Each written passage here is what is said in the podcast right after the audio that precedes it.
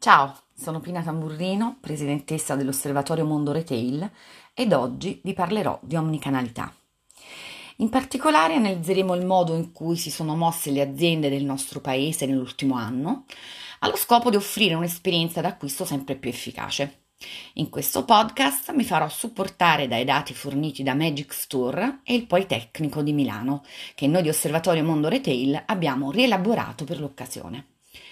Diciamo subito che nel 2021 le PMI italiane hanno lavorato fortemente sull'omnicanalità e sulla messa in atto di strategie capaci di accompagnare il cliente nel suo percorso tra l'online e l'offline.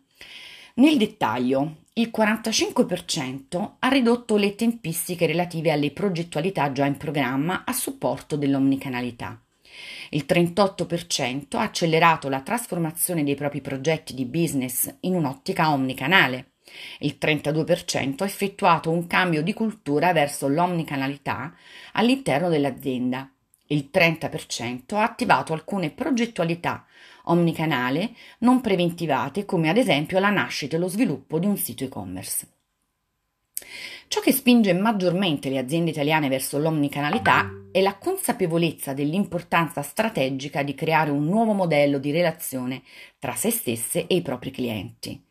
Il 70% delle PMI infatti presenta, un grado di maturità medio-alto sul fronte organizzativo delle attività omnicanale, con l'80% che ha addirittura creato un reparto aziendale apposito con il compito di implementare strategie omnicanale.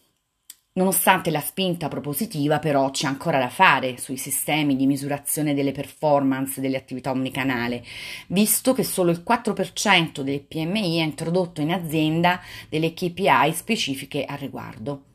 Ciò significa che per quanto lavoro venga fatto, i risultati delle nostre aziende in tema di omnicanalità non sono all'altezza delle aspettative, ma potrebbero essere decisamente migliori.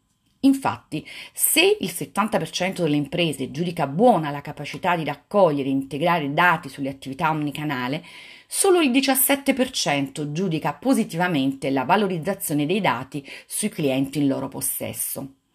Decisamente poco per un elemento che ha già oggi un impatto decisivo sulle vendite e sui guadagni di un'attività.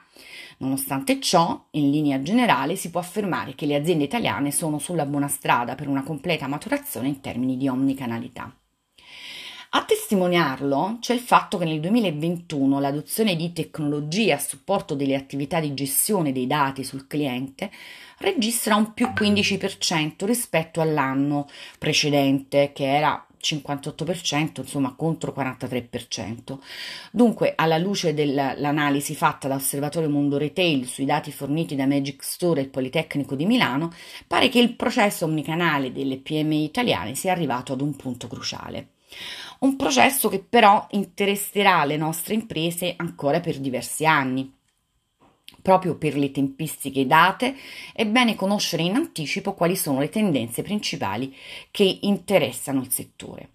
Pertanto, eh, in un prospetto di quelle che saranno le attività sull'omnicanalità nei prossimi tre anni, il punto su cui bisogna concentrarsi maggiormente è l'utilizzo di strumenti evoluti per la personalizzazione e l'automazione dei progetti omnichannel.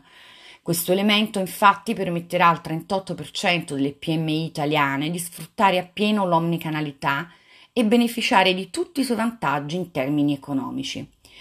Spero che le informazioni fornite vi siano d'aiuto per comprendere gli elementi sui quali concentrarvi per far crescere la vostra attività in un'ottica omnicanale.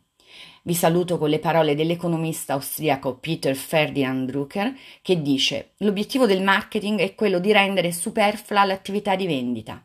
Bisogna conoscere e comprendere il cliente in maniera così efficace in modo che il prodotto o servizio si venda da solo. A presto e ad maiora sempre.